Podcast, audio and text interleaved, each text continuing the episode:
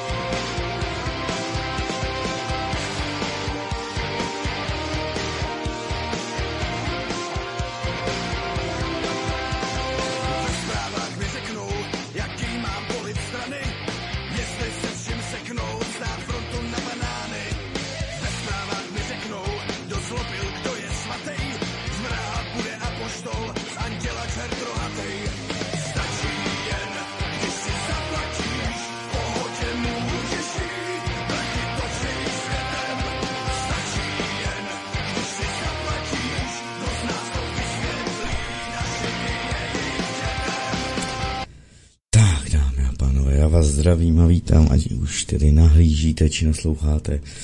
Kdykoliv máme tedy v úvozovkách máme čtvrtek 22. února léta páně roku 2024. Víme, že to není náš kalendář, že ano. A vítám vás u zpráv bez cenzury. Včera jsem na to neměl vůbec energii, takže to natáčím v pátek dopoledne. Mějte se krásně a zdravíme také, što přeji všem Petrům a Etelám vše nejkuj meninám, který k 22. sice tedy opožděně. No už nevadí, koukneme se, zkrátka dějí se to věci. Koukneme se na další věcičky a jenom zkontroluji, jestli si to všechno nahrává. Ano, nahrává. Je to super, čupr a můžeme sviště. Tady vám dám, když tak ještě podkres, eh, ale my se koukneme na to všechno. Zprávy bez cenzury, bez politické korektnosti jsou tedy nachystány k tomuto datu a koukneme se tedy na to, co se děje u nás doma ve Slovenské republice. Speciální vojenská operace Ruské federace na Okrajině, také do Ruské federace a tam mám myslím jenom jednu zprávičku, moc jsem toho nevytěžil. A taktéž eh, se koukneme pak na Evropu, co se tam děje, taky zajímavé věci a ne dobré. Koukneme se na mm, Blízký východ a ze světa taktéž a možná ještě zabrousíme i dál do toho Matrixu. No už ale my tedy začneme eh, šikmou plochou korporátního dobrodiní, jak nese tedy článek eh, Erika Besta z Final Wordu. Tady ho máte, jestli budete chtít vidět, neuvidíte. Ale ty stránky. Vydržte. Stejně to neuvidíte. A tak to je jedno. Tak, tak nic. Stejně to tam neuvidíte, ale normálně uh, Free Cheat Final Words si to dáte a hledáte, nebo Erika Besta na Facebooku, Twitteru, anebo to budete odebírat pak e-mailem, jak činím já. Takže jdeme se na to kouknout.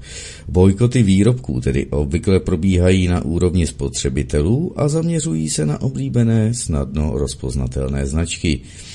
Někde na světě jsou v podstatě v jakoukoliv chvíli bojkotovány desítky takovýchto produktů. Veřejné bojkoty tedy jedné společnosti vůbec druhé jsou už vzácnější, že ano.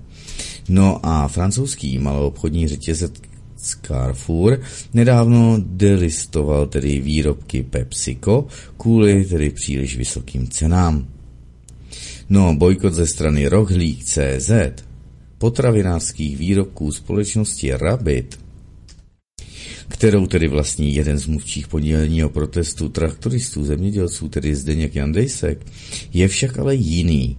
Je to morální proklamace proti firmě, která není všeobecně známá, ale jejíž výrobky, tedy vejce, maso, drůbež, se hojně nakupují. Někteří Jandejskovi kritici logicky chtějí, aby Rohlík bojkotoval i značky André Babiše, což je například Olma, že ono, Penam, to jsou ty pekárny, Tatra, to, to, to je mlečný průmysl, stejně jako Olma a další. Takže Rohlík by pak mohl na černou listinu přidat i firmy, které stále podporují Rusko, a to jsou Chlast Bacardi, že ano, Coca-Cola, Ferrero, L'Oreal, Pepsi, Philip Morris, Procter Gamble, Stork, Unilever tedy a další a další a další. Seznam dobrých důvodů je tak rozsáhlý, že by rohlík mohl brzy zjistit, že mu k prodeji zbyde jen pár morálně nezávadných to výrobků. No, ono to s tím rohlíkem je zkrátka svinstvo. Protože to už se nám zase tahá kšef do politiky a politika do kšeftu, dámy a pánové. A to je čistý fašismus. Ať se vám to označení líbí nebo ne, je to tak a vy s tím nic nenaděláte, když si nastudujete všechny informace. Jan Schneider tedy říká k tomu, co se děje, strčte si ten rohlík v úhozovkách někam, aby jsme to věděli. tak správně. Protože firma Rohlík.cz ta funguje, pokud já vím, jako na, na serveru si tam objednáte nějaký papů, pitíčko, huledníčko a další a, a naklikáte a oni vám to do nějaký doby zaplatíte to a oni vám to do nějaký doby dovezou, případě to pak zaplatíte asi na místě tomu kurýrovi, jestli to jde, nevím. Nikdy jsem přes to nedělal, jenom co mám takhle jakože povědomí. No a ti právě řekli, že po pondělních protestech eh, omezej právě rabit, což je maso, drůbež, králičí. Eh, určitě byste Zdenka Jandejská měli znát, pokud ne, dohledejte si u Petra Bureše na YouTube eh, ty jeho, eh, no, simultánky, tedy s Josefem Skálou a dost často tam měli právě Zdeňka Jandejska a další zajímavé lidi, takže doporučím vám se na to kouknout, protože Zdeněk Jandejsek je skutečný odborník, je z fochu, rozumí tomu, něco vybudoval a něco za ním opravdu stojí. A jakmile zase řekne cokoliv proti narrativu, anebo dokonce vystoupí aktivně, tak ho tady ty fašovní rohlík.cz zase chtějí zničit ekonomicky. Nebo aspoň vážně poškodit. Tak jdeme na to. Strčte si ten rohlík teda někam. Takže podle práva řekl Tomáš Čupr, majitel společnosti Rohlík.cz, že prý nesouhlasí s metodami iniciativy, tedy pondělní demonstrace zemědělců, abyste tomu tedy rozuměli, jo, dámy a pánové, konané v Praze, které omezují osobní svobody ostatních obyvatel a brání veřejnosti v běžném životu, píše v komentáři pro první zprávy Jan Schneider. Jestli tohle to fakt, který pan Čupr řekl, tak ať se jde víc spat a strčte si ten, říkám já za sebe, fakt ten rohlík do zádele a pěkně hluboko. Ono to bude takové progresivní, ono se vám to ještě bude kluci líbit. I holky, že jo, z rohlíku, že jo, doplatíte na to vy. Takže vyzýváme bojkotovat asi rohlík.cz a šířte to, kde můžete. Cituji, není možné, aby jedna skupina obyvatelstva držela za rukojmí celou veřejnost a ohrožovala to, o co společně usilujeme. Poznámka. Tady chybí už jen ta slavná Husáková hláška o potřebě klidu na práci. Dále citace tedy toho Čupra. Zákazníci jsou pro nás vždy na prvním místě a proto se rozhodujeme především v kontextu služeb pro ně blábolil ten natvrdlý, natvrdlý rohlík, který prý považuje za nepřijatelné, aby byla veřejnost brána za rukojmí v politickém boji a také to, že organizátor stávky čerpal dotace. Na takovou tu snůžku nesmyslů by asi nepřišel ani ten nejnatvrdlejší rohlík, protože i ten by snad ještě před nastrouháním měl více povědomí o tom, co je demokracie a jaká občanská a politická práva v demokracii existují, včetně práva na demonstraci a práva na stávku. Tento zřejmě nejnatvrdlejší z natvrdlých rohlíků ani nepostřehl úspěšnou a mediálně dopředu deklarovanou snahu organizátorů uspořádat tedy protest tak, aby co nejméně zkomplikoval dopravní situaci v Praze. To se zdařilo a magistrála byla prý ještě průjezdnější než obvykle. K omezení osobních svobod, jak se bál strašpitelný rohlík, vůbec tedy nedošlo. Té okoralé rohlíkové mysli zřejmě vůbec nedošlo, že právě ona demokracie byla ve prospěch zákazníků, protože byla vedena, eh, pardon, demonstrace byla ve prospěch zákazníků, mě to říkalo, že to je kravina z hlavy, protože byla vedena snahou, aby domácí obyvatele mohli konzumovat cenově dostupnou a hygienicky nezávadnou domácí produkci a ne nějaký šunt odví, tedy kdo ví odkud, který se sem uh, musí složitě dovážet. Je zde poznámka, že rohlík CZ o tom ví své. Sám takové čerstvé v úvozovkách zboží vozí z Latinské Ameriky na svých stránkách, totiž je tam inzeruje. No a tak v rámci Green Dealu, že ano, zasmradí půl země koule, než sem dojede jeho zboží, a takže je to celé škodlivé na kvadrát. Tak, pardon, jestli mi nevypnul, jestli nevypnul zase signalizaci na mobilaci, takže tak činím teď a už nás nic nebude rušit. Tak, tupý rohlík ani nedomyslel tedy, že organizátor demonstrace sice dostal dotace, ale ze zákona, nikoli z milosti nebo z nějakého mocenského plezíru a že jejich výše je odvislá od výše produkce. A hlavně, že ta dotace je mnohem nižší, než jak dotují státy na západ od nás své zemědělce. ano, ano, Jan Schneider zase výborně, děkuji. Takhle se to má. Nehledě na to, že kromě těchto národních dotací si dávají ty starounijní státy, tedy z rozpočtu EU, mnohem větší dotace, než milosti vydávají těm nově přistupivším státům, jako je Česká republika, Polská republika, Slovenská republika, Maďarská republika a ty další, ne to tvrdé jádro. Tvrdohlavý rohlík, který v důsledku svých přeludů pak ohlásil, že ukončí spolupráci s firmou Rabit, eh, jednoho z hlavních organizátorů demonstrace zemědělců, tedy Zdenka Jandejská. No, což asi nejenom mě vede k tomu, že ty ohavně natvrdlé, leč ideologicky vlezle, tedy uvědomělé šunty od rohlík.cz nebudu konzumovat zase já, protože na rozdíl od něj zásadně nikoho neosočuji na základě naprosto milného a blbě domyšleného dojmu, ale na základě vyhodnocení reálné situace a z vlastních čuprových slov. Takže strčte si tam čupr rohlík. Kam si, nebo ten čupr rohlík kam si. Jane Schneidře, smekám, nenapsal bych to lépe, a podepisuji. V plném rozsahu. Tak, dámy a pánové, to je i zase výzva pro vás. Vy rozhodujete, zase vám to říkám, to je ta vaše demokracie. Vy eh, v krvi a potu vyděláváte na chlev svůj zdejší, na svoje živo bytí, tedy bytí, to je jestvování tady na tom světě, v tom Matrixu, to je jedno, jak tomu budete říkat v téhle simulaci, nebo si tomu říkejte skutečná skutečnost, nebo si tomu říkejte, jak chcete, ale vy rozhodujete, dámy a pánové, každou svojí korunou, koho v tomhle systému podpoříte. Každou korunu, každým halířem, anebo jestli vyděláváte v euránčích, taky každým centem a eurem. To si prosím vás uvědomte. A vy můžete změnit tu hru. A zmetkům, fašounům, jako je čuprorohlík a dalším, můžete sakramentsky znepříjemnit život. Tak ať si táhne to dělat po zeleným, po Green Dealu a až co bude, až zlikvidují zemědělce, až tady nebude co žrát s proměnutím v Evropské unii, a, tak co bude nabízet rohlík CZ? Cvrčky? Larvy potemníka, pavoucí, motýle? Co bude nabízet, abyste žrali? A nebo ty geneticky a bůh jak upravený pepsy a další sračky, který tady secpou do lidí? To bude nabízet rohlík?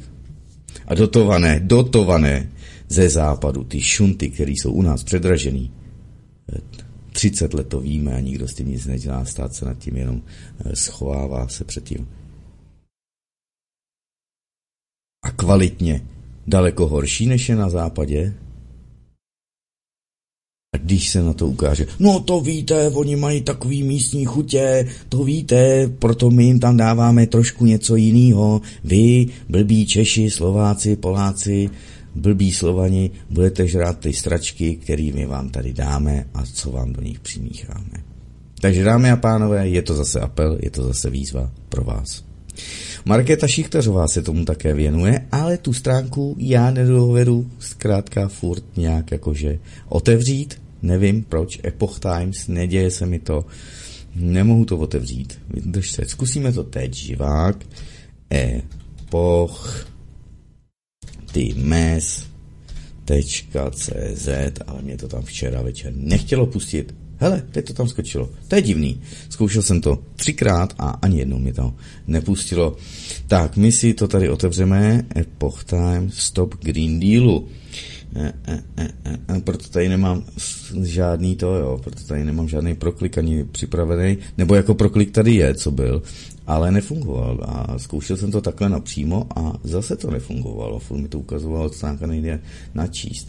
Takže stop Green Dealu, žádné migrační kvóty, pravicový hlas. Svobodní tedy představiteli ka- představili kampaň do eurovoleb, abyste o tom věděli. Já vám tam takhle, počkejte, já vám tam ten, obrázek. Uh, ona toho k tomu se vyjádřila totiž Markéta Šichtařová, takže ji tímto zdravím.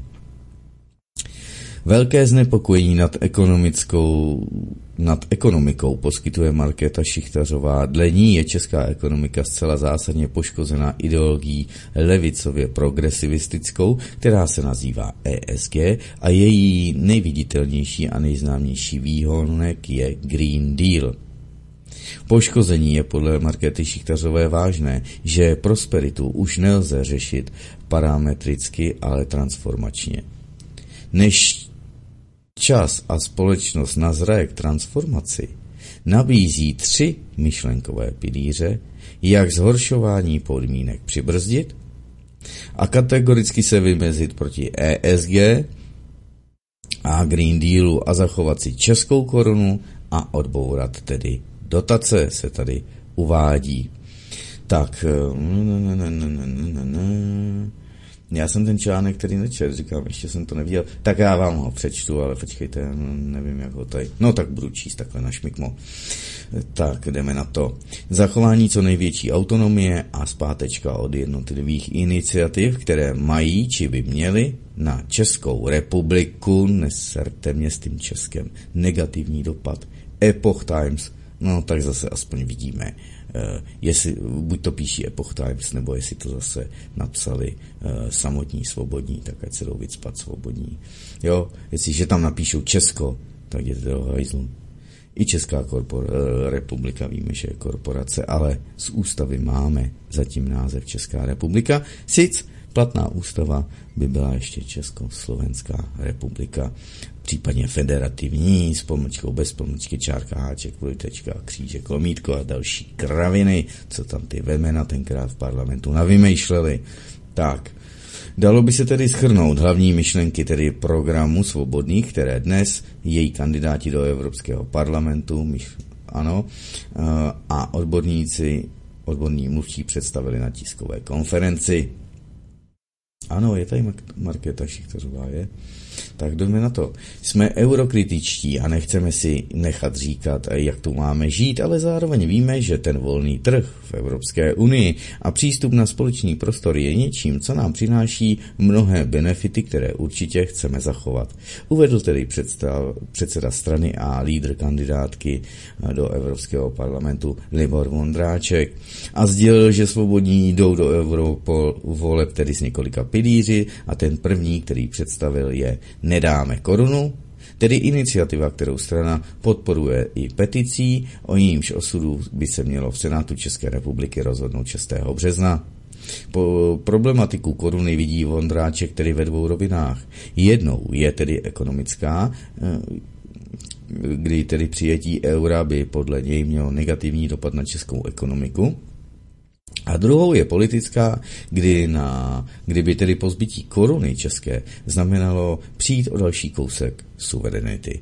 A sdělil, že korunu nás, tedy no o korunu nás chtějí tedy připravit ti stejní lidé, kteří nás chtějí obrat o právo VETA v Evropské unii. Tak, tak, tak, tak, tak. Je tam i Matěj Gregor, druhý pilíř, tedy pevnost Evropy, představil Matěj Gregor, dvojka svobodných na kandidáce. A Karel Diviš, ten představil třetí pilíř, jádro a mašiny, tak takhle se to má a já najdu ještě, ještě tady je Jiří Hinek odmítl budování Evropské armády, bývalý prezidentský kandidát. A s tím, že teda, kde, kde máme tu marketku? Markéta Šichtařová, jo, velké znepokojení, politická reprezentace dosud správně a srozumitelně nestanovila diagnózu a také říká, kde není diagnóza, tam se neléčí. Sdělala tedy dále ekonomka, specifikovala, že podle ní je česká ekonomika zcela zásadně poškozena ideologií právě levicově progresivistickou, která se nazývá SSG a jejímž nejviditelnějším a nejznámějším výhonkem je Green Deal. Tak to říkám já, abyste tomu rozuměli. Poškození je podle ní natolik vážné, že prosperitu už nelze řešit tedy parametricky, ale transformačně. Tak, tady se to dubluje. Dámy a pánové, to je důležité. Pojďme se ale kouknout ještě dále. My se ještě přesuneme na zmetka z Ukrajiny. Ono to tady bylo trošku navrženo, vytrženo s tím. Ano, vyšlo to včera, takže je to aktuální. Tam totiž byl rozbor, jak šel čas od loňského roku kdy to tahle kriplovská stvůra, protože to nelze nazývat člověkem, provedl a spáchal, kdy na to holčina upozornila, i když jí odvezla záchranka, takže na to upozorňovala záchranka, takže takhle se to má. Mladíkovi z Ukrajiny hrozí za znásilnění a pokus o vraždu školačky z Plzně do životí. To je ten Ksindlik. Tak, ve středu jsem podal na obviněného obžalobu za trestné činy znásilnění a pokusu vraždy, za které může soud uložit i výjimečný trest, to řekl novinkám státní zástupce Jiří Richter. K události podle spisu došlo tedy v městské části Doubravka, cituji, podle zatím nezjištěných skutečností vylákal dnes obviněný muž poškozenou dívku na procházku kolem řeky s tím, že po cestě e, odnese nějaké věci svému známému. Jelikož se dívka s mužem po určitou dobu znala, souhlasila. Po chvíli změnil muž směr a nečekaně se vydal do, no, do nedalekého lesíka, dívce svázal ruce, přelepil jí ústa a znásilnil ji. Následně jí způsobil ještě řezné zranění a vyhrožoval jí smrtí. To uvedla k případu již dříve policejní mluvčí, tedy Michaela Reindlová. Ano, abyste viděli, že vám nekecám. Oběť měl zabalit do pytle tenhle hajzl. Oběť pak podle spisu zabalil do pytle, schodil ze srázu do lesa a z místa odešel. Dívce, která předstírala smrt, čímž si tedy pravděpodobně zachránila život, se podařilo dostat z místa pryč a zavolat si zdravotnickou záchrannou službu. Ta tedy okamžitě informovala policii, doplnila Reindlová. Mluvčí krajské záchranky Maria Svobodová uvedla, že zdravotníci ošetřili a převezli do nemocnice mladou dívku se zraněními. Po fyzickém útoku byla ale při vědomí. Tak takhle to je. Takže nad tím zmetkem jedině, co zase chemická kastrace, do dolů, do, ne do myšlenky, až bude černý, tak aby tahal pneumatiky. Ne, ne, ne, ani nevracet. Protože tady zase někde bylo, že by ho mohli pak repatriovat na Ukrajinu. Ono dneska už mu je 19, myslím, že pomalu 20 a tý holčině bylo nějakých 14-15. Takže hnus jak svině a tak. Samozřejmě nelze zase to svalovat na všechny Ukrajince a tak dále. Spousta znásilnění je tady Čechy a, a jinými etniky tady. Nuž co, holka má zkažený život, může být ráda, že přežila. A vždyť je to takové progresivní, je to takové liberální, ne? Takový nový svět, vždyť takhle uh, nám to zařídili i v Evropě Monty Merkel a tou migrační vlnou, kterou jsem narvala od roku 2014, ale jakože uprchlíci ze Sýrie z kdejakýho afrického prdelákova. A zase Eritrea a tady to, když se tam bijou v Kodani, když se tam třískají, když znásilňovali na Silvestra a další a další věci, když vraždějí židy, protože samozřejmě mají ten jakože antisemitismus uh, včleněný do té výchovy a do té společnosti, tak zkrátka takhle to je protože útočí na Židy po celé Evropě západní. Gatestone Institute, který je hodně jako prožidovský, tak eh, o tom neustále přináší skoro každý týden nějakou zprávu. A už dlouho jsme se jejím zprávám nevěnovali a také jsme se nevěnovali patriarchům eh, z byzantského katolického patriarchátu, takže se někdy zase musíme mrknout i na Eh, Vatikán, který není svatým místem. Druhé, třetí, čtvrté, páté a x miliardté pokračování si dáme zatím druhé, ale na ty ksindly se toho z Vatikánu valí dost a dost a dost. Aktualizace progrétu, skuteční zabijáci klimatu. To bude dobré, to si Martin nesmí nechat ujít, takže Martin si to tady uloží a jdeme dál. Uh, aby i Slováci přispěli k hledání řešení, které pomůže sformovat nový multipolární svět, odkaz pro vás, pro všechny. Takže dostanou covidového šíleného tyrana na daních jako Al Capona. To je tedy video z YouTube a my se na to mrkenzí hned teď. Poslanec strany Smer Tibor Gašpar informuje, že počas domovej prehliadky u Ľudovíta Makoa objavil dokument s názvom Čistý Igor, ktorý sa týkal Igora Matoviča a aj jeho manželky Pavlíny Matovičovej. Podľa Tibora Gašpara dokument obsahoval štyri strany. Gašpar upozornil na niekoľko prípadov daňových podvodov, ktoré sa týkali Igora Matoviča. Tieto informácie vychádzali z výpovede kajúcnika Ľudovíta Makoa. Zistilo sa, že v súvislosti so spoločnosťou Region Press sa objavili pochybnosti ohľadom daňových praktík. Tibor Gašpar uviedol, v skutočnostiach súvisiacich so spoločnosťou Region Press sme narazili aj na dámu, to má byť pani manželka pána Igora Matoviča, mala byť aj jednou z manažérok spoločnosti Region Press. Táto dáma bola zapletená do optimalizácie daňových povinností spoločností pomocou rôznych fiktívnych reťazcov smerujúcich na Cyprus a Rakúsko, čiže zjednodušene bola namočená do daňových podvodov. Podľa Tibora Gašpara spoločnosť Region Press pravdepodobne optimalizovala dane v rozsahu 11 milióna eur, čo je závratná suma. Taktiež tvrdil, že úrad špeciálnej prokuratúry disponoval konkrétnymi informáciami o podozreniach z daňovej trestnej činnosti, ale samozrejme nekonal. Nezabudnite odoberať náš kanál a zaškrtnite zvonček, aby ste nezmeškali žiadne dôležité video. Zanechajte tiež svoj názor na aktuálne politické dianie v komentároch. Takže slobodné zprávy, dámy a pánové, něco na YouTube nového, nebo aspoň pro mě nového, takže Černý den u Pavlínky, takhle se to má, abyste to věděli a viděli.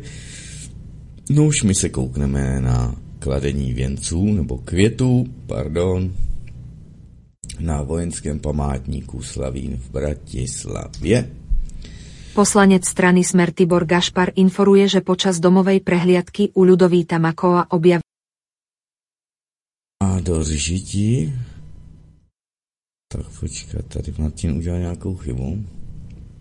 Což se může stát, protože Martin je jenom člověk, není stroj a kdo dělá Poslanec strany no, Igor Gašpar. 20 tisíckrát a žádný odkaz není dobrý. Takže my se musíme kouknout Martinovi na stránku aby jsme to věděli, tady, tady, tady k tomu se dostaneme, UFO nás teď nezajímá, co jsme to chtěli, okladení věnců. Když tak to samozřejmě, Martine, nejspíš najdeš na tedy velvyslanectví Ruské federace včera. Tak eh, velvyslaněctvo Ruské federace, tak tady to máme A to se teda omlouvám, nevím, proč to tam není s proklikem, takže teď zase uvidíte, jak se kopíruje proklik, abych ho dal správně tady do popisu a jdeme se na to podívat. Takže Dne 22. února tohoto roku se v areálu vojenského památníku Slavín uskutečnilo slavnostní kladení květů při příležitosti Dne obránců vlasti svátku, který je symbolem nezišné služby vlasti, snahy bránit její bezpečnost a nezávislost, odanost povinnosti a cti. Pracovníci velvyslanectví si uctili památku 63 518 vojáků rudé armády, kteří padli na území Slovenska ve jménu vítězství nad fašismem. Při pokládání květí na vojenském hřbitově tedy jsou tyto fotografie, tak aby jsme to tady měli. Nevím, proč je to tady zdvojené, ale nevadí. Jo, dámy a pánové, takže děkujeme všem. A to je ruský představitel ruského, tedy velvyslanectví. Tento v čele. To, aby jsme viděli. A ještě velvyslanectví Ruska, komentář mluvčí. Ano, zahraniční věcí, krásné. Marie, já vám ji takhle dám. A picneme to, jdem se na to kouknout. Komentář tedy mluvčí Ruského ministerstva zahraničních věcí eh, Marie Zacharovové k ukrajinské krizi. V těchto dnech si připomínáme tedy desáté výročí protiústavního ozbrojeného státního převratu. Ono nám už se to prolíná do té speciální vojenské operace, jo? Takže takhle, aby jsme věděli, jak to celé začalo.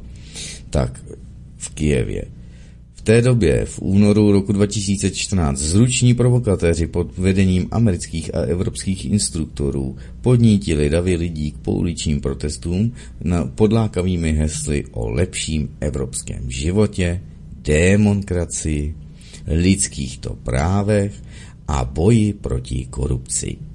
Ve skutečnosti šlo o dobře připravené a zvo, zvenčí zaplacené tedy masové nepokoje, z nichž bylo svržení legitimních e, orgánů protlačeno. A tak dostali Ukrajinci, kteří požadovali změnu k lepšímu, to, co skutečně chtěli? No, odpověď je zřejmá. Ne, Euromajdan, pohled tedy k úplně degradaci sociálně-ekonomické situace v dané zemi. Je to o to smutnější, že v únoru roku 2014 mohlo být řešení tehdejší politické krize úplně nekrvavé. Právě pro tento účel byla 21. února roku 2014 podepsána příslušná dohoda mezi bývalým ukrajinským prezidentem Janukovičem a opozičními lídry, kteří tedy, kterou zprostředkovalo Německo, Francie a Polsko tuto dohodu.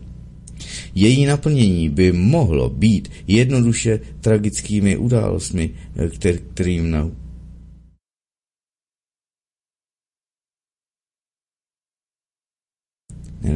Její naplnění by mohlo zabránit jednoduše tragickým událostem, kterým došlo pak v Ukrajině, na Ukrajině v posledních deseti letech. Vítězi revoluce, tedy důstojnosti, však zavrhli tuto dohodu jako zbytečnou překážku na cestě eh, k vysněným funkcím.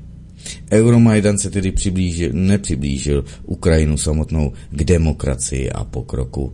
Nacionalisty té a politické síly, které je podporovaly spácháním státního převratu, pak definitivně přivedly situaci do slepé uličky a zemi a její občany dohnali na okraj propasti.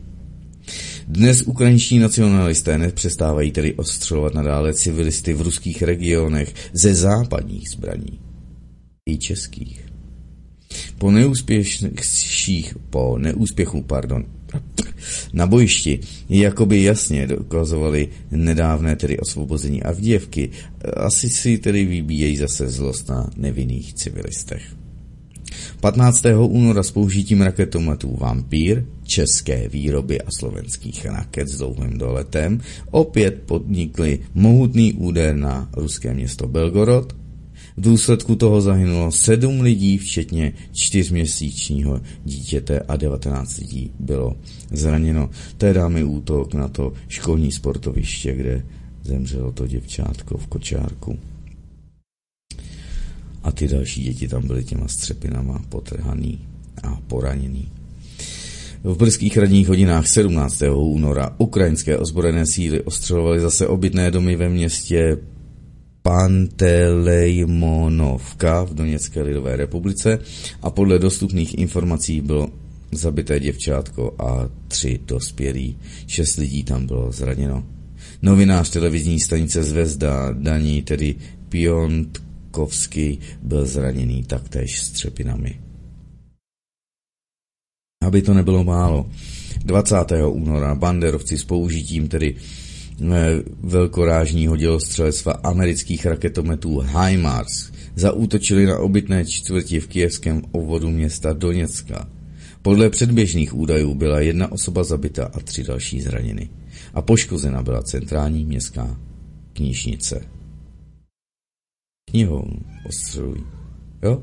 Lidi v panelákách na sportovištích, u pekáren, u obchodu a všude jinde.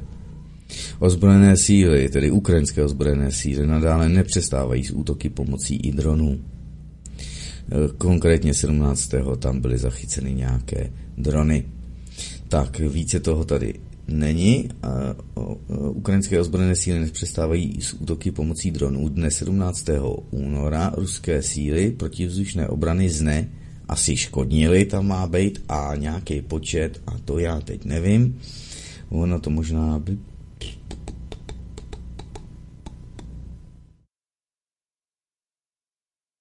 Tady těch informací v ruštině je samozřejmě víc, takže na to bychom se museli mrkvenzí kouknout. No, 15. 20. tady je, že Ukrajinci februára 33 sestřelila protivzdušná obrana ukrajinských bezpilotníků nad Belgorodskou oblastí, Brianskou, Voroněžskou a Kalušskou eh, v Kurském obla- i jo, nad oblastí Kurskou. Takže takhle se to má. A tady je další soupis, výpis toho, co Marie Zacharová teda řekla, že jo, to není přeloženo do češtiny a já jsem to ten eh, včera nedohledával. Takže takhle se to má, dámy a pánové, abyste věděli, co předcházelo Euromajdanu, abyste si to mohli dát zase do souvislostí, abyste zase měli informační náboje v této informační válce proti tupcům a jejich nesmyslům. Stejně tak zní článek, který nezapomínejme, a ten nevím, kde já jsem vyhledal. Takže od dubna roku 2014 nová ukrajinská moc poslala armádu proti zbouřeným civilistům na Donbasu a nazvali to ATO, antiteroristickou operací. Sám název tedy ukazuje, že se nejednalo o boj proti vnější vojenské agresi, ale proti vlastnímu obyvatelstvu. Tento fakt sám o sobě je válečným zločinem a zůstal jím i po přejmenování antiteroristické operace na OOS, tedy operaci sjednocených sil. Koncem dubna Ciginé Koncem dubna pak roku 2018 mm, se tak stalo to přejmenování. Obě fáze, tedy až do 22. června roku 2022, byly od začátku do konce ukrajinskou občanskou válkou, tedy vnitro-ukrajinským konfliktem. Zde je třeba rozhodně odmítnout tedy tvrzení, že už od února 2014 šlo tedy o nějakou ruskou agresi či invazi na Ukrajinu, čím by potom byl únor roku 2022, tedy ze strany Rusů? Vysláním nějakých dalších posil?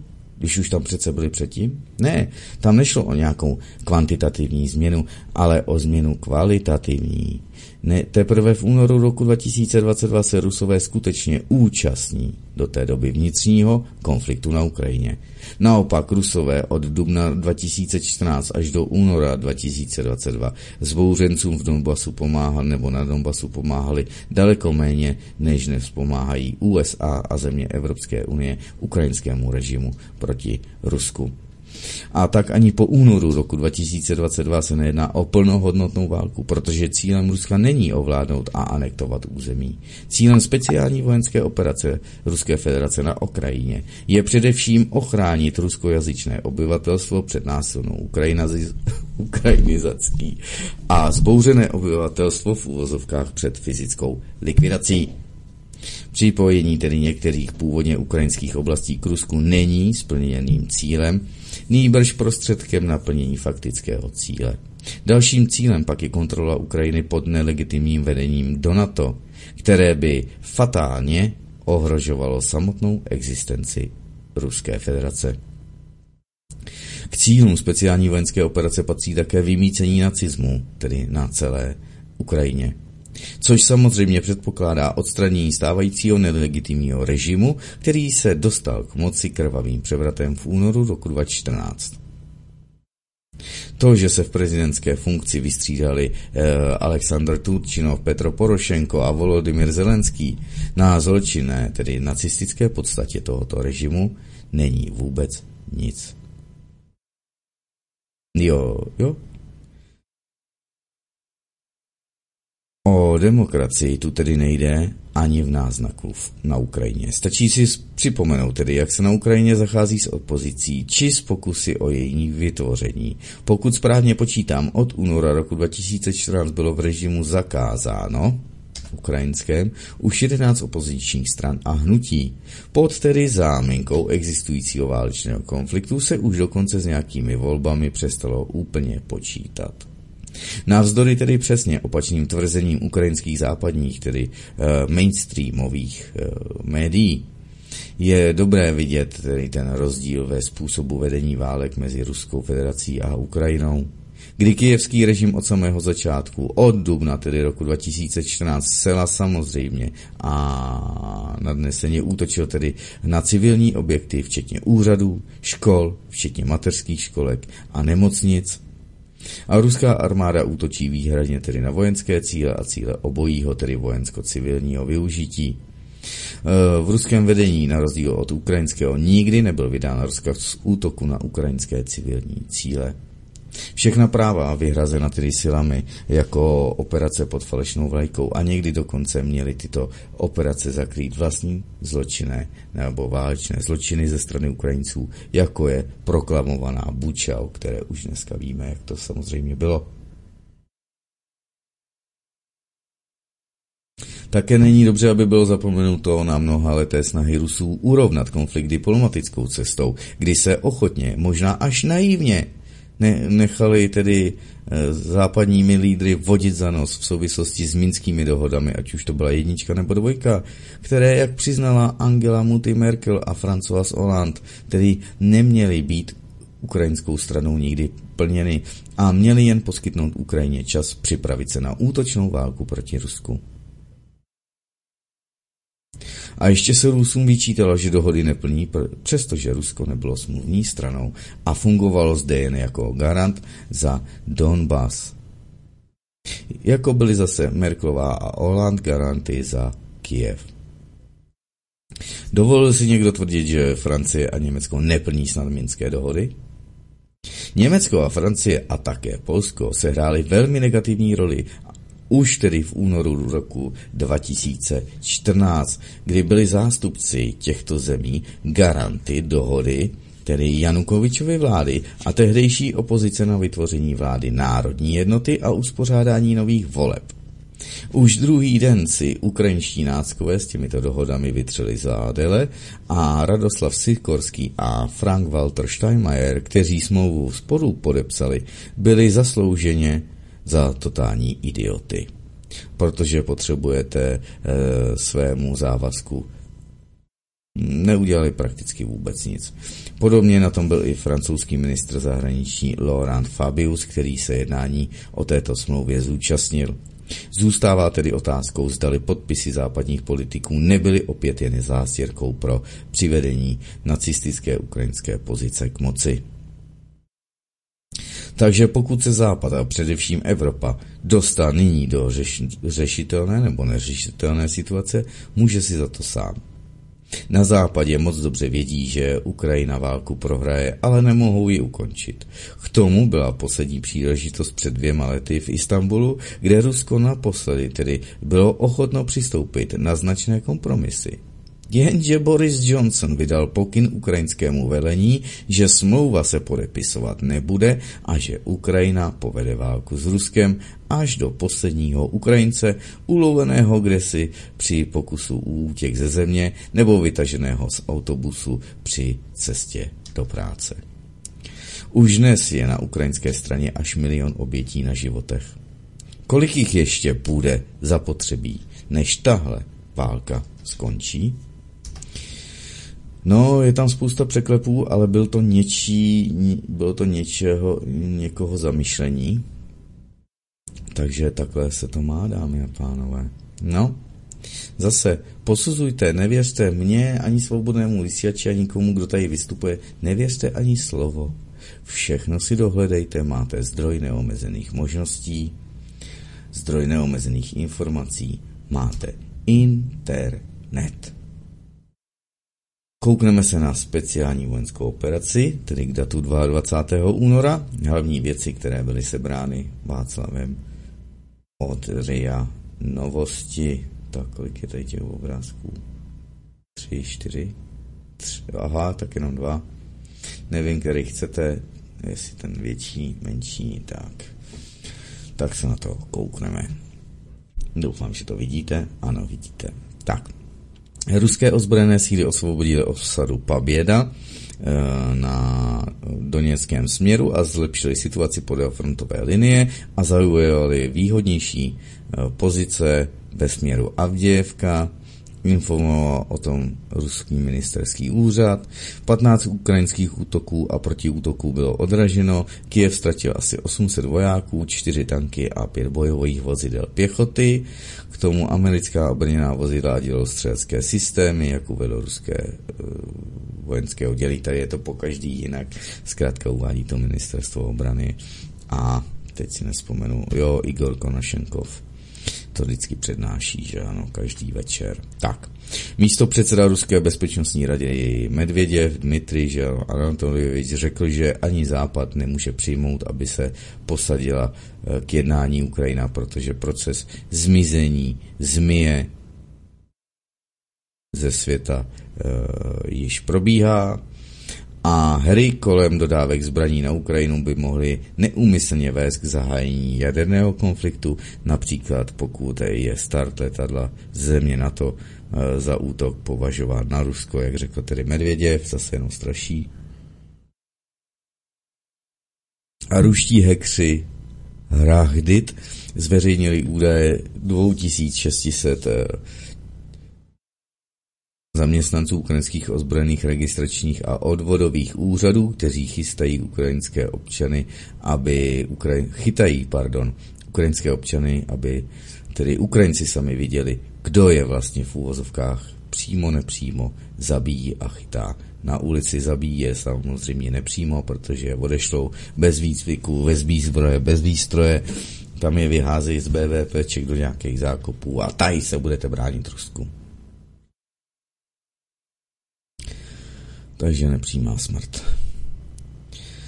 Takže aby se věděli, před kým se mají skrývat. A samozřejmě, jak řekl tenkrát ten odvedenec z toho zákopu, říkal, nikdy se neschováte a ty kluci, kteří prež, přežijou, tak vaše ksichty těch odvodových zmetků budou mít na dosmrti a vy se na dosmrti budete bát se ohlídnout a otočit, protože nebudete vědět, kdy tam bude některý z těch kluků, který jste do toho zákopu odvedli a vrazí vám kudlu dozad zaslouženě. Tenkrát to řekl, ten video jste tady taky měli.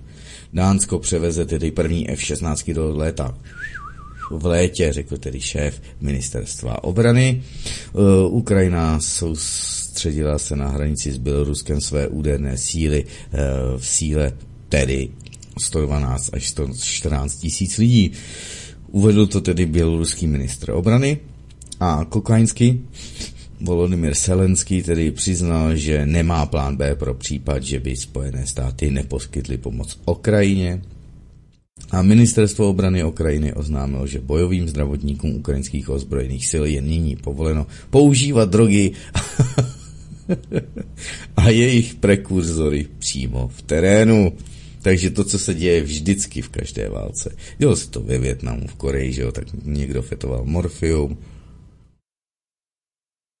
někdo volil jenom trávu, někdo používal LSD a další. Piloty těch eh, tornád nafetovaný nad Irákem můžete dohledat americké a evropské, můžete je dohledat, eh, když nafetovaný tam lítali a stříleli tam tak takhle se to má, no zkrátka, tak je to v každém konfliktu, přečtěte si kom, o konfliktu Sierra Leone, o krvavých diamantech, přečtěte si knihu Došel jsem daleko a a hrůza. E, teď na to chystám. Mm, mm, mm, mm, mm. Bude vysílání, dámy a pánové.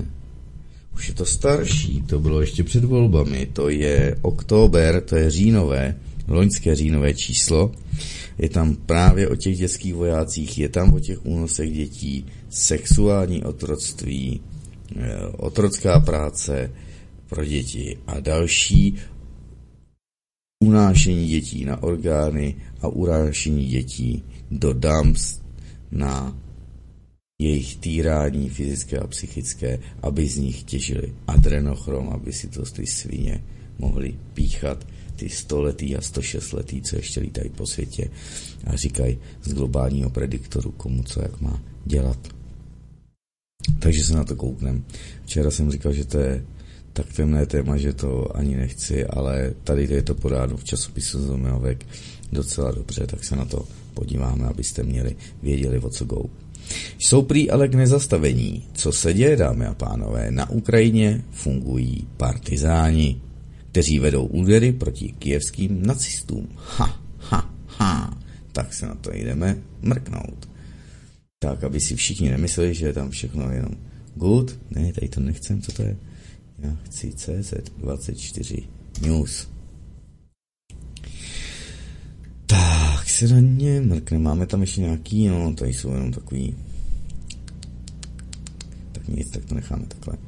Takže, to víš, jo.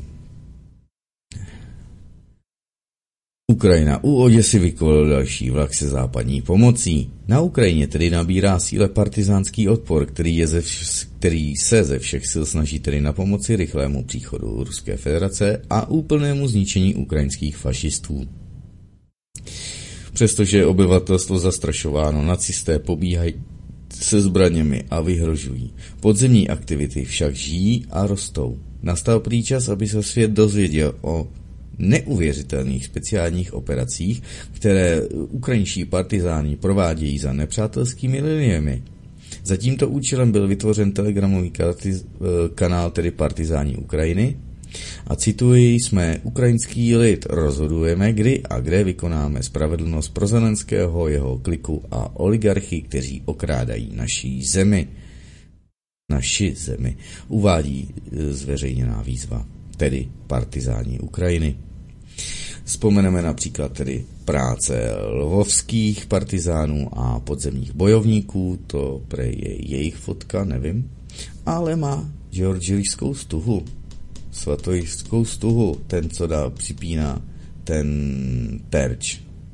Sice ten terč je zase jakoby s Vladimírem Putinem, eh, který má knírek jakože Hitler, že ano. Takže já vám nevím.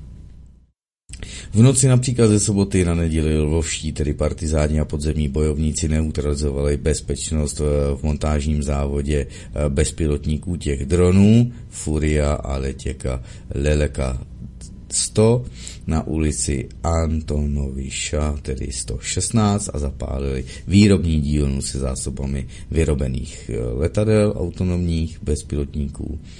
Závod měsíčně smontoval asi 5000 dronů různých modelů a nyní nepadnou do rukou banderovských přízniců, pak oděští partizáni. Ty zneškodnili nacisty z ukrajinské dobrovolnické armády, kteří se podíleli na upalování lidí v domě odborů Takže večer explodoval minibus jednoho z bojových praporů ve vesnici Gvardějskoje na okraji tedy Oděsy v autě, nebo v tom byli Albert a Natalia Kručininovi a za jejich vyhození do povětří jsou zodpovědní místní podzemní bojovníci.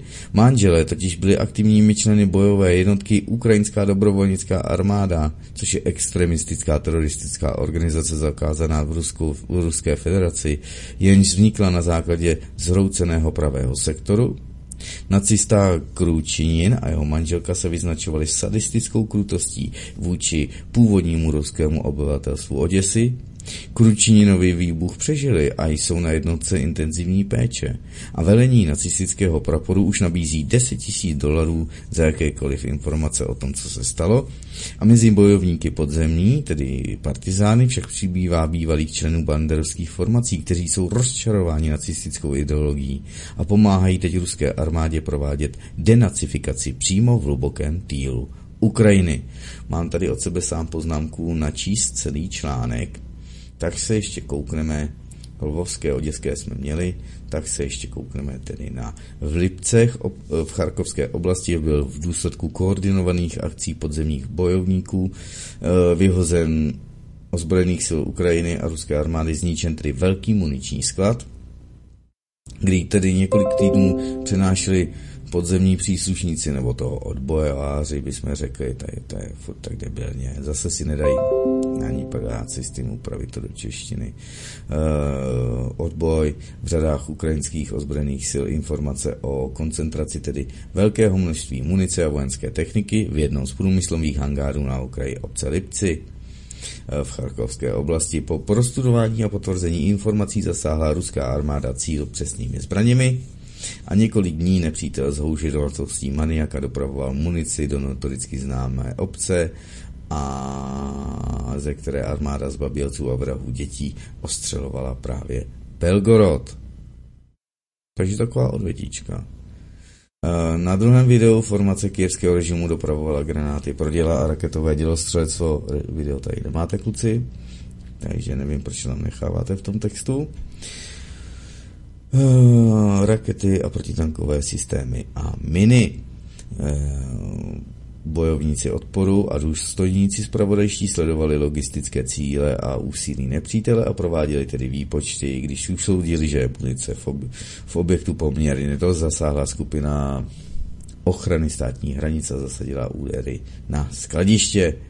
Tak takhle se to má. Ono, kdyby jsme se teda tady koukli na FK, kdybychom se koukli na FK a možná zrovna na toho Vašíka, a tady je tedy eh, Vladimír Vladimírovič Putin, položil věnec hrobu neznámého vojína na Alexandrovském hřbitově, tady je zahrada. Tradiční obřad se zúčastnil také ministr Šojgu Sergej a veteráni vojenské služby, důstojníci a žáci vojenských škol. Dnes se tedy slaví Den obránce vlasti v Ruské federaci 23. Eh, února, dámy a pánové. A kdyby jsme si dali Terezu Kontesa,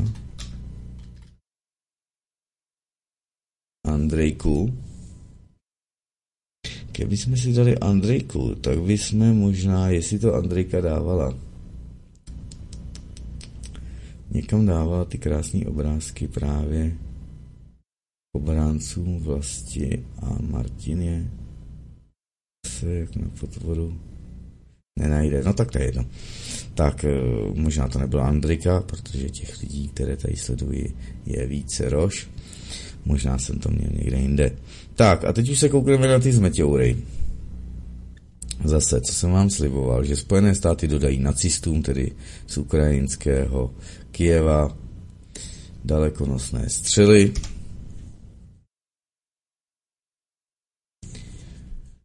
Tak, jdeme na to.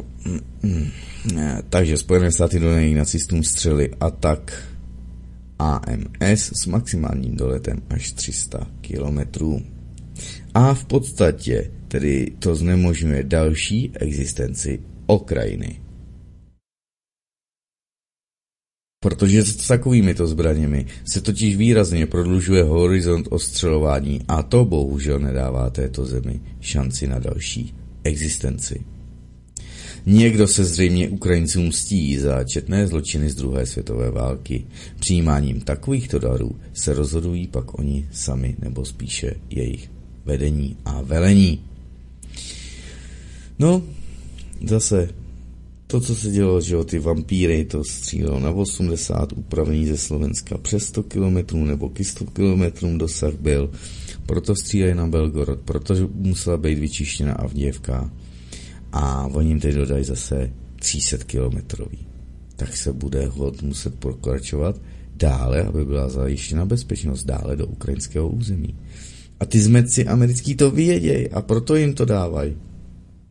No už dámy a pánové, takhle to zatím je. My se teď zaposloucháme, ještě nevím do čeho, co já vám tady nachystám.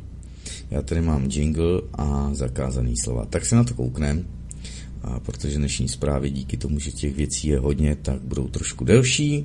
Koukám, že už jsme delší, hodina, tak to nevadí a to jsme teprve v půlce. Takže já vypínám svůj ksicht, tady to máte, vypínám tedy i teď tohleto, takhle to máte a dáme si tedy tichou dohodu a zakázaný slova. Když já bych vám to mohl tichá dohoda, uh, tichá, možná to mají, dohoda, zakázaný slova, možná je i nějaký videjko tady, tak počkejte, já mám to.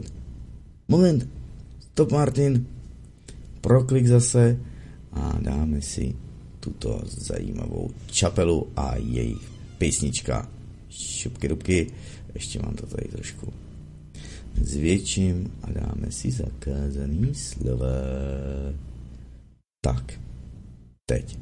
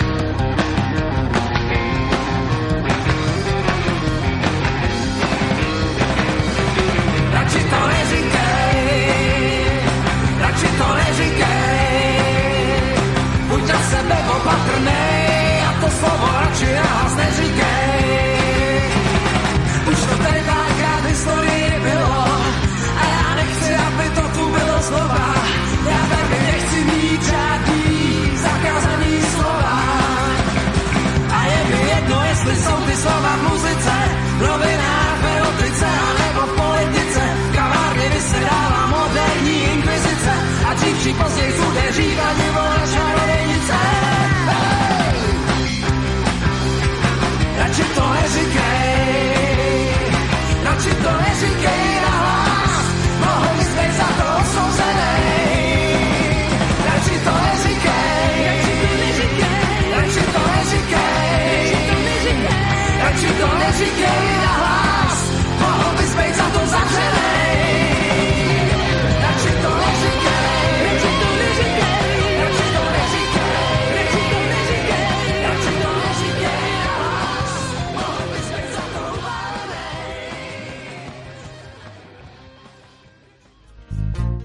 Vážení posluchači a diváci, rádi bychom vám srdečně poděkovali za vaši přízeň, kterou nám nadále zachováváte.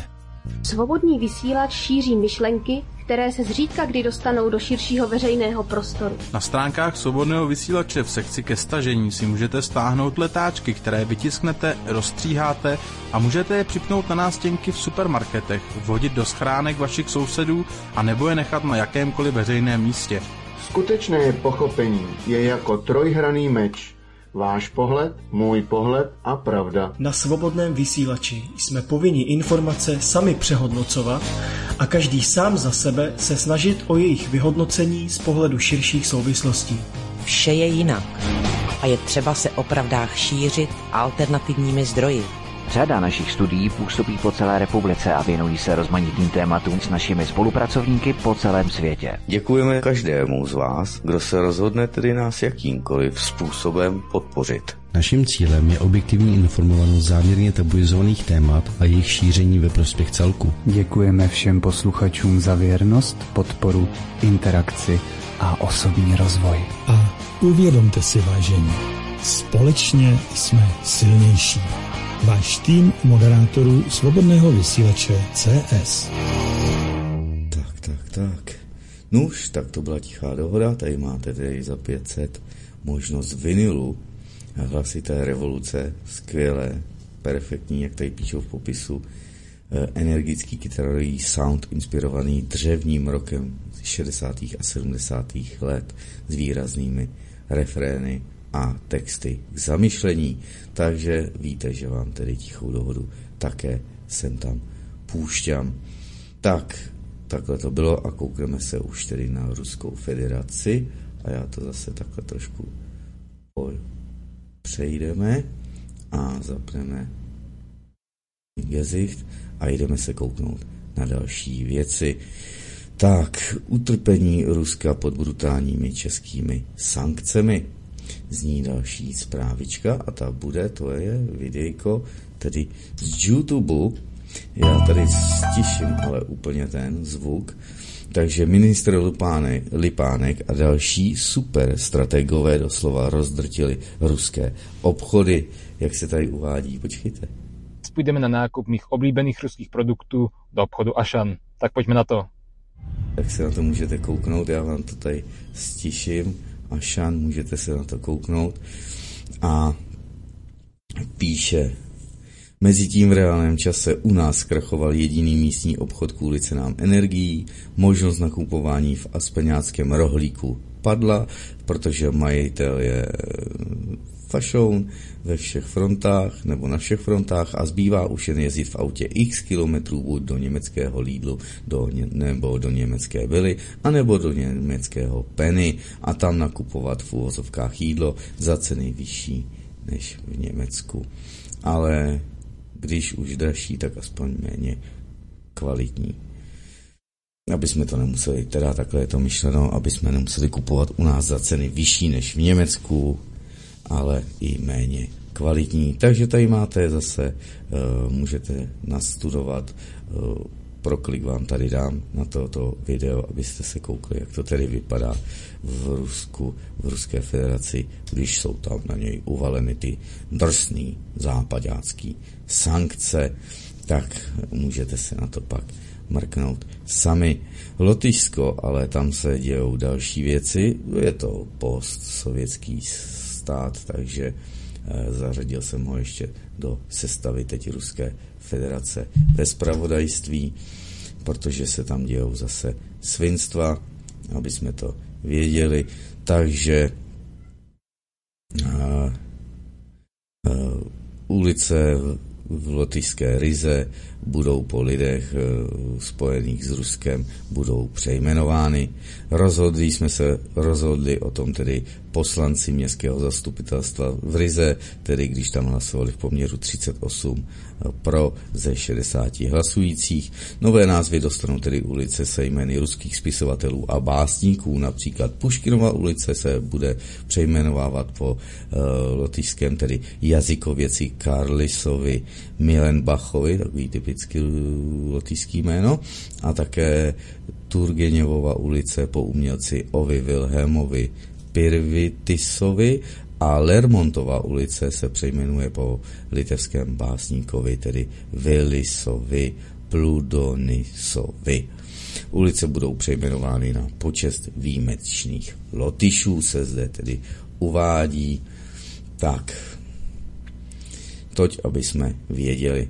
My už se tedy mrkneme do Evropy a na další zvěrstvo, tedy spíše z globalistické dílny VHO, Světového ekonomického fóra a dalších těch magorů, co chtějí Great Reset, protože Španělsko schválil zákon uh,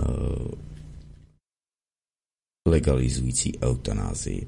Takže zákon ještě musí tedy prodebatovat zdravotní výbor a schválit Senát, ale při současném rozložení sil je jeho přijetí předurčeno. Proti přijetí tohoto zákona sice prý protestovala církev a konzervativní strany, ale to prý nestačilo. Zastánci eutanázie argumentují milosrdenstvím, které prý dotyčné zbaví utrpení.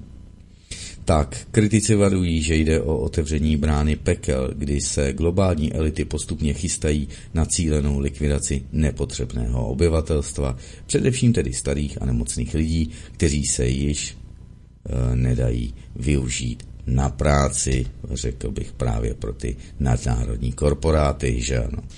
První novodový pokus o masově, tedy sociálně inženýrské využití eutanázie byl provedený v nacistickém Německu v rámci programu Akce T4, kdy bylo postupně povražděno asi 250 tisíc lidí, většinou vážně, duševně a geneticky nemocných.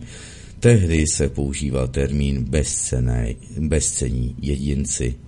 Bude tedy samozřejmě e, i ve Španělsku na co navazovat. U nás se o legalizaci eutanázie pokouší poslanci z Babišova hnutí ano, podporu mají tedy ale i u Pirátů a poslanců dalších stran. Je jistě, na, ne, je jistě prý náhodou, že stejné strany prosazují i další globalistickou agendu, jako je masová migrace, LGBT++ IQ autobus a tak dále a proto se musíme dívat, odkud skutečně vítr fouká. Zákon legalizující eutanázii platí v současné době už v Nizozemí, v Belgii, v Lucembursku a také dokonce ve Švýcarsku. V Holandsku a Belgii si o dobrovolnou smrt mohou žádat dokonce i děti. Takže je zde doplněno vážení zastánci eutanázie. Eh, chcete nechat zamordovat vlastní mámu nebo sebe samotného, pokud tedy ano, udělejte to sami a netahejte do toho cizí lidi. Je zde poznamenáno na českávěc.com. No, takhle se to má, dámy a pánové. Silné střety dále v Evropě, silné střety mezi farmáři a myslím, že to je také ze Španělska a policií právě ve Španělsku, tak se na to jdeme podívat. Napětí tedy na protestech farmářů ve Španělsku je stále vyšší. Já to tady stiším, je tady jenom jeden s rozbitou hlavou protestující. Video ukazuje situaci v Heras, tedy v provincii Kady. Mnoho demonstrantů bylo zraněno v důsledku úrazu eh, nebo střetu s bezpečnostními silami a prý to gestapácké svině. Chcem vidět vaše rodiny, eh, kde budete a co mít jísti, když se postavíte policajti takhle proti lidem. Je zde tedy od Míši doplněno. Tak, Koukneme se dále zase ještě na USA, protože to souvisí i s Ukrajinou, i se vším, i s Evropou, tak se na to jdeme kouknout. Infovojna. Německo je po USA druhým největším dodavatelem zbraní na Ukrajinu. Německý tedy parlament ve čtvrtek zavedl na zamítl návrh opozice dodat tedy Ukrajině řízené střely Taurus, A slovenská tisková agentura uh, převzala zprávu od agentury DPA. Tak tedy německý kancléř Olaf Scholz blokuje dodávky raket Taurus německé výroby na Ukrajinu. Jako důvod uvádí obavy, že tyto rakety dlouhého doletu by mohly být použity v útoku na útoky na území Ruské federace, což by případně vyostřilo tento ozbrojený konflikt. Návrhu předloženého středopravým blokem německých stran CDU a CSU chybělo množství hlasů, aby získal většinu. Hlasovalo za ně jen za tento návrh jen 182 zákonodárců, zatímco tedy 480 bylo proti. Friedrich Merz z CDU CSU vyzýval členy Šolcovy koalice, aby se od kancléře tedy odklonili a podpořili návrh a řekl, Ukrajina stále nedostává všechno materiální vybavení, které naléhavě potřebuje, aby účinně odrážela ruskou útočnou válku, vysvětloval. No, spolkový sněm tedy však podle agentury AP zároveň schválil návrh usnesení koaličních stran, vyzývající vládu v pokračování vojenské pomoci Ukrajině, včetně dodávek munice a zbraní s dlouhým dosahem. Ty mají být použity na strategicky důležité cíle v týle ruského ruské armády, je tady tedy ruského agresora. E, Německo je po USA druhým největším dodavatelem zbraní Ukrajině. Poslalo jí už systémy protivzdušné obrany, tanky, ale i obrněné transportéry. A tento rok plánuje na zbraně pro Ukrajinu uh, minout 7 miliard euro. Kancler Scholz nedávno vyzval i další evropské země, aby zvýšili vojenskou pomoc Kijevu. Takže bojovat do posledního Ukrajince, abyste to věděli. Tak, koukneme se na izraelského ministra. To je taky fašoun, jak svině.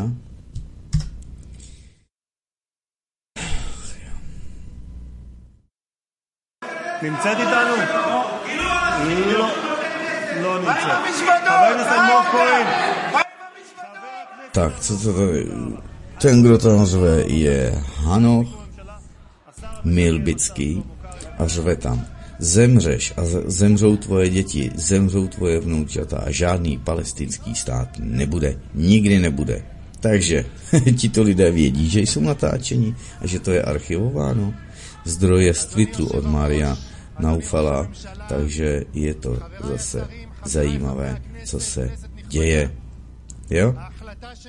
Ministr izraelskému ministrovi, takže takhle, takhle řvou a takhle se tam mezi sebou hádají. A Bibi se tam veselé s asistentkou usmívají, protože je to prčané. tak takhle, abyste to věděli. Takhle oni to vnímají Izraelci, protože jsme na Blízkém východě a vlastně tenhle stát se nesmí kritizovat. Takže já vám jenom ukazuju, co jak oni sami mezi sebou a co dávají ven aby jsme to věděli. Koukneme se na další zprávu, tedy izraelská armáda stahuje poslední záložní brigádu z Gazy, protože ztráty její rostou. Bylo to tedy k 20. únoru, kdy tedy izraelské orgány obrané síly IDF oznámili, že stáhli svou poslední záložní brigádu z pásma Gazy, konkrétně 646. brigádu a jednotky záložní brigády vysátkářů nejprve v posledních měsících operovaly ve střední Gaze a poté v Khan Yunis na jihu a zabíjeli četné bojovníky Hamásu, likvidovali zbraně a ničili tunely, jak uvedla IDF ve svém prohlášení. V posledních týdnech se stahují, většina, stahují tedy většinu svých záložních sil z pásma Gazy a ponechávají IDF stálou armádu, aby pokračovala v bojích proti Hamásu. The Times of Israel, tedy s odvolání na představitele ukrajinské armády, uvedli, že cílem IDF je propustit záložníky, aby pomohli posílit ekonomiku země a dát jim pauzu, než budou pravděpodobně znovu povoláni, protože se očekává, že boje v Gaze potrvají celý rok. Hlavní ofenzíva IDF, tedy v Khan Yunis, je také blízko ukončení, ačkoliv podle vojenských představitelů nebylo rozhodnuto o přesném datu jejího konce, Úředníci tvrdili, že prapory Hamásu ve městě byly demontovány, tedy zlikvidovány, frakce a její spojenci tam ale stále hlásí útoky. Stažení tedy té 646. brigády a přípravy na ukončení ofenzívy Khan Yunis přišly tedy s tím, jak izraelské ztráty v Gaze stále rostou. Také IDFK oznámila smrt tří štábních seržantů ve dnech 19. 20. 21. února, jednoho tedy z praporu 202. výsadkové brigády a druhého z průzkumné jednotky téže brigády a dalšího z, 9, z, z, z 932. praporu brigády Nahal. Jejich smrt vynesla počet izraelských vojáků zabitých od záhání pozemních operací v Gaze na 237 a více než 13 jich bylo údajně zraněno. Zatímco nedávný tedy vývoj může naznačovat, že Izrael svou válku vzdává, Izraelské obrané síly se ve skutečnosti připravují na rozsáhlou ofenzívu v jižní oblasti Gazy, e, přechod Rafah, že ano, k Egyptu, která se nachází přímo na hranici s Egyptem. Více než polovina, milion tedy, pardon, palestinců se tam totiž ukrývá. Izraelský útok na Rafah by mohl vést k výraznému nárůstu počtu palestinských obětí, který již přesáhl 29 tisíc, z toho minimálně, dámy a pánové, 12 tisíc dětí, takže to děsní teroristi, pro, proti kterým je potřeba zasahovat a který je potřeba zabíjet samozřejmě ze strany a zmyšlení tedy Izraele. No už ale sam, ještě to probíhá dále, protože není tedy jenom Hamas, Izrael, Palestina. Rudé moře také hoří, že ano, ale Prdlajs, to jsem tam dal špatně. Špatně jsem to skopíroval. Chybička, chvilička. Huciové potápí západní hegemonii, už jste o tom asi možná slyšeli. Takže boj Huciů proti západním mocnostem přinesl první významné vítězství, když tedy britská letadlová loď Ruby, Rubimar která se stala terčem útoku 19. února, se potopila v Rudém moři. Loď byla totiž zasažena dvěma protiletní, dvěmi protiletadlovými střelami, protilodními střelami, pardon.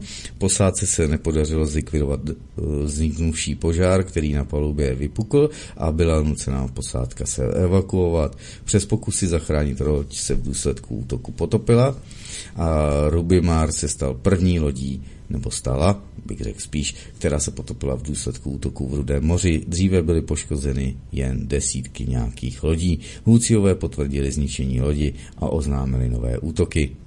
Po potopení Rubimaru zautočili síly Hůciů také na další dvě lodě s hromadným nebo velkoobjemové, to je jedna z nich s tím nákladem. A jemenské ozbrojené síly oznámily raketové útoky na americká komerční plavidla Sea Champion a Navis Fortuna, které údajně utrpěly katastrofální škody. Podle neoficiálních zpráv jedna z raket dopadla vedle jedné z hromadných lodí nebo velkoobjemových a způsobila omezené poškození šrapnely a výbušnou vlnou. Loď na hromadném nákladu udržela ale prý kurz, nebo tato loď mm, kontejnerová, nebo jestli tam je obydlí, nebo já nevím, co všechno. Kontejner to není, že ano. Neexistují žádné údaje o poškození druhého přepravce. Tak takhle se to má zase nějak blbě. Blbě, tady se můžete kouknout na ty foprasky. Tady je Navis Fortuna, Sea Champion a tedy Rubimar, ale to přece není letadlová loď do prčic. Co to tam psali za kravinu? Mm, mm, mm, mm, mm. Letadlová loď, to není letadlová loď, Rubimar. Melete nesmysly.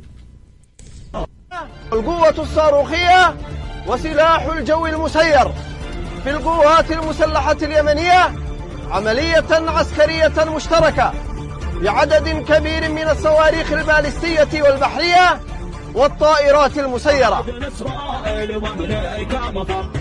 Tak, my se koukneme na Rubimar, co pa to je, protože nemám rád, hleděte do hajzlu, nemám rád tady ty nesmysle, nemám rád, když je to špatně, protože nebudu, nechci být označovaný eh, šip, obrázek, tak, to je nějaká taky nákladní loď, takže takhle se to má, aby jsme to viděli a věděli. Jo, tady máte Rubimar, abych nekecal. to je spíš na nějaké sypké věci, obilí, něco takového, tady ty plochy se pak sklopí, když je tam všechno naloženo, nebo jestli jsou to ty žoky přepravní, ty tunové a tak dále a tak dále a tak dále. Takže stavební materiál, jídlo a něco takového. Tak takhle je Rubimar, aby jsme to věděli. Tak tato loď byla potopena po útoku vůdci je tady přímo z Bloombergu, abyste to viděli. Tak musím napravit tedy infokuríra, protože zprávy zase přebírá a přepisuje tak, jak mu to tedy tak, jak mu to teda ne, načrtnou hej, šéfové z Google, že ano. A to je samozřejmě špatně. Tak, my se musíme kouknout na projev my se musíme kouknout na projev ruského prezidenta Vladimíra Vladimíroviče Putina. E, e, e, e, e, hry budoucnosti, tady to máme. Ale to není ono, to není ono, Euromaidan, to taky není ono. E, že bych to zase neskopíroval. Tak se na to... Jo, projev Sergeje Lavrova, ale já jsem to tady někam dával. Celý text projevu. Eh, Sergej Lavrov na zasedání Rady ministrů G20 na téma reforma systému globálního vládnutí. Eh, tak to bude ale přímo velvyslanectví.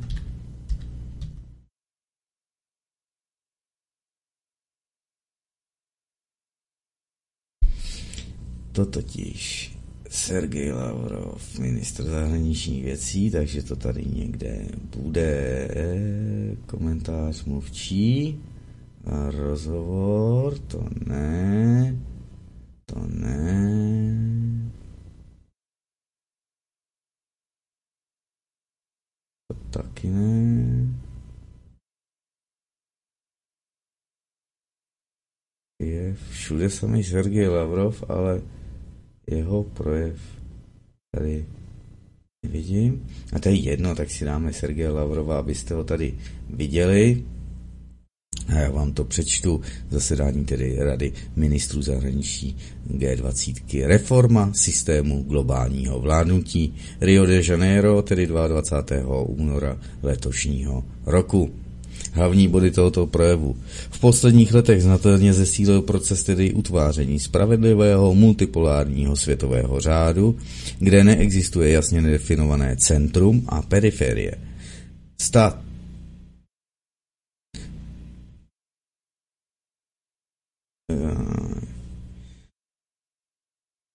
pokud tam bude takový slabý ruch, tak to tady zase makáčové něco makají před barákem. Státy Ázie, Afriky a Latinské Ameriky se stávají cenými subjekty tedy v globální ekonomice a často udávající její tón a dynamiku.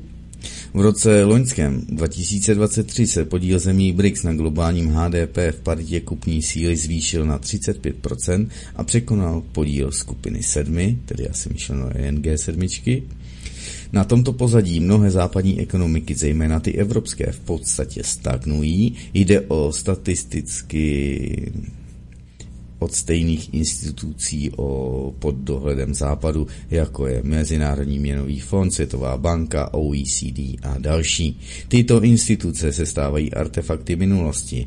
Dominace západu již ovlivňuje jejich schopnost vyhovět tedy požadavkům doby, přičemž dnes je naprosto jasné, že současné problémy lidstva lze překonat pouze v konsolidovaném základě, nebo na konsolidovaném základě s přihlednutím k zájmu globálního jihu a celou světovou ekonomickou realitu.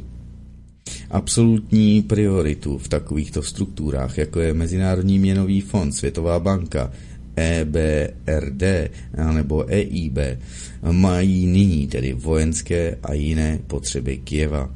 Západ věnoval více než 250 miliard dolarů na pohon svých zástupců, zatímco financování rozvoje v jiných částech světa čelí chronickému nedostatku peněz.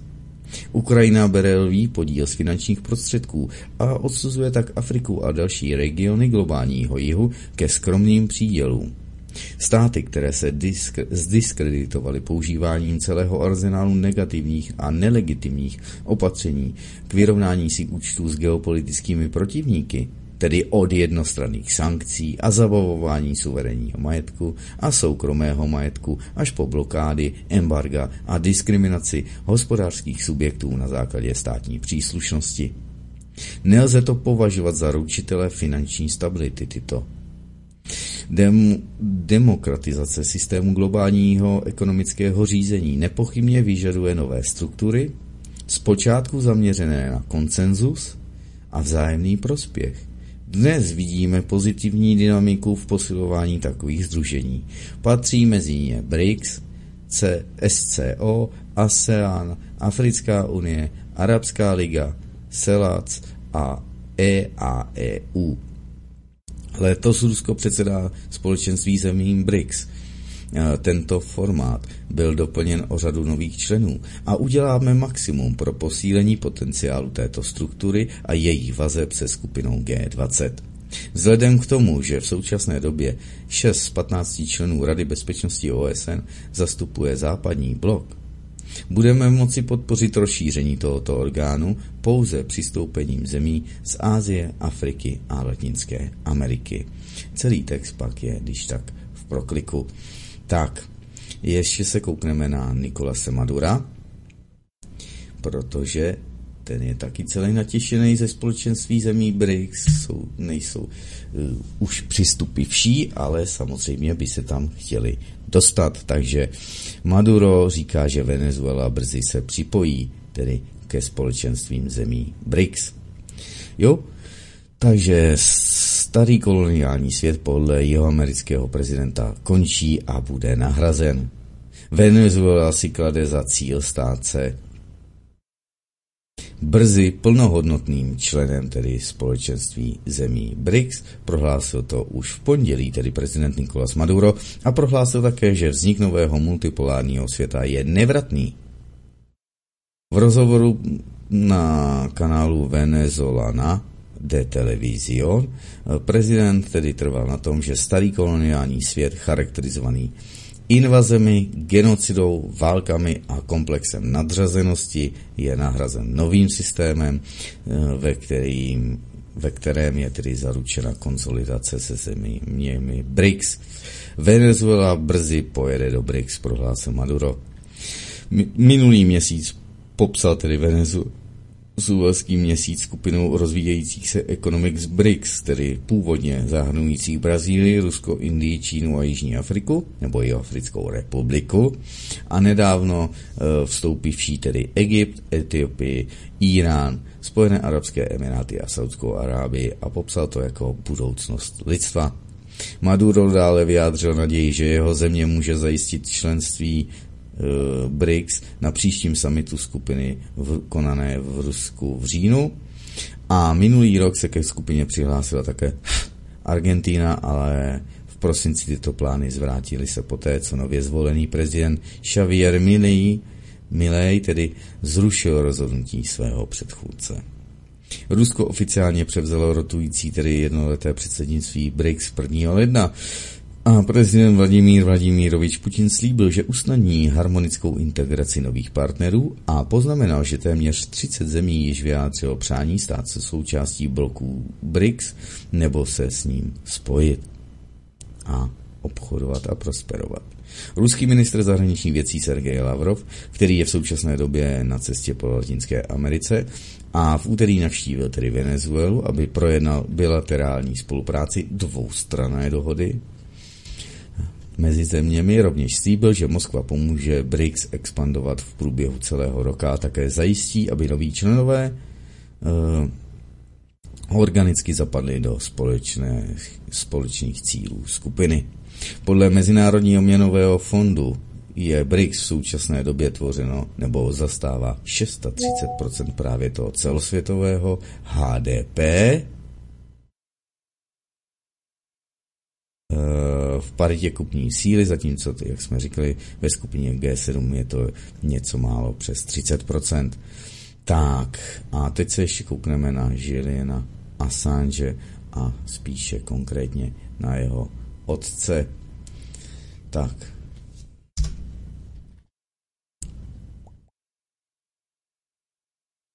Uh, aha, tak tady mám jenom takhle.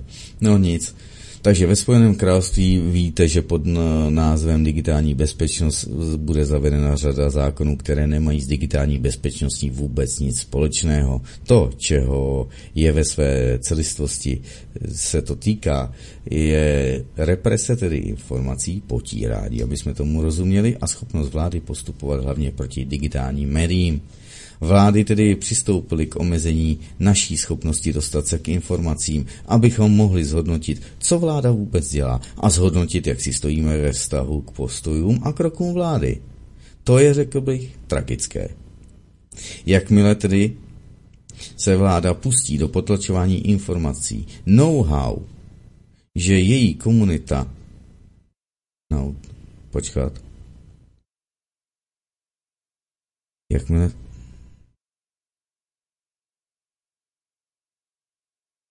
Znamená to, že její komunita je špatně informovaná. V důsledku toho se sama vláda stává tedy špatně informovanou, protože všechno, veškerá genialita vychází z lidí. E, nepadá jako déšť z mraků. To měl tedy říct otec Juliana Assange o digitální bezpečnosti a vysvětlil, že to vlastně ve skutečnosti je digitální lhaní. Na Infovojně, na co vlastně zemřel ruský opozičník, že ono, Alexej Navalny, takže také to tady říkají syndrom SDS, tedy náhle úmrtí, nejspíše ko- po kočkování. A ještě, kdo nevěří, jak tam běží, dámy a pánové, máte to nad svými hlavami každý den. Každý den vám to stříkají na oblohu, když mají tady nějaké výpadky a lidé stále si myslí, že to neexistuje. Tady to je ze Spojených států amerických, protože tam už jedou tady ty rovné linky, normálně jim tam načárají, načárají jim tam pole jak na piškvorky. Ale vždy to je přece normální, že jo? Vždy to je, to je přece přirozený, že to takhle přece zůstává na tom nebi ty čáry, kdybyste to viděli. Já se chci zeptat všech pilotů, kteří mohou mluvit v té letové hladině 10 tisíc metrů nad mořem, teda, co se tak lítá, třeba dopravní i nákladní letadla tak lítají, že ano, tak eh, když je tam těch minus 45, minus 47 stupňů Celzia, jak nám ukazovalo při cestě letadlem eh, information, že ano, tak bych se chtěl zeptat, když je tam těch minus 45, minus 47 stupňů Celzia, eh, jak moc jsou tam rozdílné, tedy jestli prší, sněží, jestli, jestli fouká vítr v té výšce 10 000 metrů nad mořem, kde ta letadla lítají, tak eh, a je tam tady ta teplota, tak jak moc hraje vliv počasí, nebo co se děje, že jedny čáry mizí, ty klasické konvenční chemtrails, a jak to, že jiné tam zůstávají. A jak to, že jiné se rozplynou, ty, co tam zůstávají, nebo spíše rozpliznou a vznikne z toho takovej šedo, šedošedej, hnusnej nádech v oblacích a modrou prakticky nevidíme. Jak mi tohle vysvětlíte? Co se děje? Mají jiný palivo? Ta letadla? Nebo co? Tak, to je toto. Vyzýval jsem tady české české a samozřejmě i slovenské, aby zakročili proti těm fašounům z doby covidové, že ano, takže dostal jsem tady nějaké oznámení ohledně toho, že desítky, stovky a nejspíše i tisíce trestních oznámení šly na ty čtyři hlavní zmetky, ty, tu čtveřici svatých, že ano, u Třinosů, tady na ministerstvu zahraničí. Říkal jsem vám o tom podávání trestních oznámení i na Bureše za to, co tady, on to tady šéfoval a samozřejmě s Al Hamajdou, že ano. Říkal jsem vám tady i o podávání trestních oznámení na uh, Piotra Fialenko, na tu válečnici, tedy Černochovou a na další, na tu Jourovou a další uh, bezmozky. A dostal jsem informaci, že zkrátka ta trestní oznámení jsou podávána, ale policie nečiní, nekoná a případy odkládá. Prý na to mám natočit nějaký pořad. Nevím s kým a nevím, čím to mám podložit. Takže to je výzva pro vás, domácí úkol, dámy a pánové. Jestli něco takového máte, třeba za podporu té útočné války paragrafy 406 až 407 trestního zákona České republiky, tak jestli jste tam něco podávali za to, že Piotr Fialenko řekl, že teda jsme dodávali už před 2, 24. únorem roku 2022 zbraně na Ukrajinu, když teda víme, že to byl vnitřní ukrajinský konflikt a kdy se tam s našimi zbraněmi teda zabíjeli lidé na Donbasu, tak jako se děje dneska i s našimi vampíry a tak dále. Takže potřebuju k tomu nějaké informace a data. Bez nich já to neupeču a nevím, co bych tady hodinu, byť i hodinu, anebo nedej bože dvě hodiny, co bych tady já o tom měl vyprávět ze své zkušenosti. Tak, tak, já vám můžu popsat jenom, když někdo kvůli speciální vojenské operaci podal trestní oznámení na mě. No. A to si necháme na osobní povídání na srazu svobodného vysílače, který bude už další, tedy víkend 1. až 3. března, dámy a pánové, v táboře Centrum o, ko, Univerzita, chtěl jsem říct komunita, univerzita se tam setkáme a většina doufám, že tam tedy nás bude vysílačů, vysílajících a zastupců studií, že tam bude už v pátek, tam to počítám, že bude teda nějaké to už nějaký Eh, muzika, muzicírování, takže si zaspíváme, zatančíme, pobavíme se spolu, vyměníme si informace, zkušenosti a možná mi tam přidáte tedy nějaké infošky právě k tomu, co bych mohl natočit ohledně toho, jak se tady zametají eh, nejenom covidofašistické, ale i tady tedy protiruské hysterické no, akce, když se na ně podává trestní oznámení. Tak, Toť všechno, zprávy bez cenzury končí, dámy a pánové, mějte se krásně, já pustím jenom děkovačku a přeji vám krásný cokoliv, kdy nám zrovna nasloucháte a nahlížíte. Vážení přátelé, milí posluchači, tato relace vznikla díky vaší pomoci, díky vašim dobrovolným příspěvkům. Děkujeme. Toto je jediný způsob, jak zůstat svobodným vysílačem CS.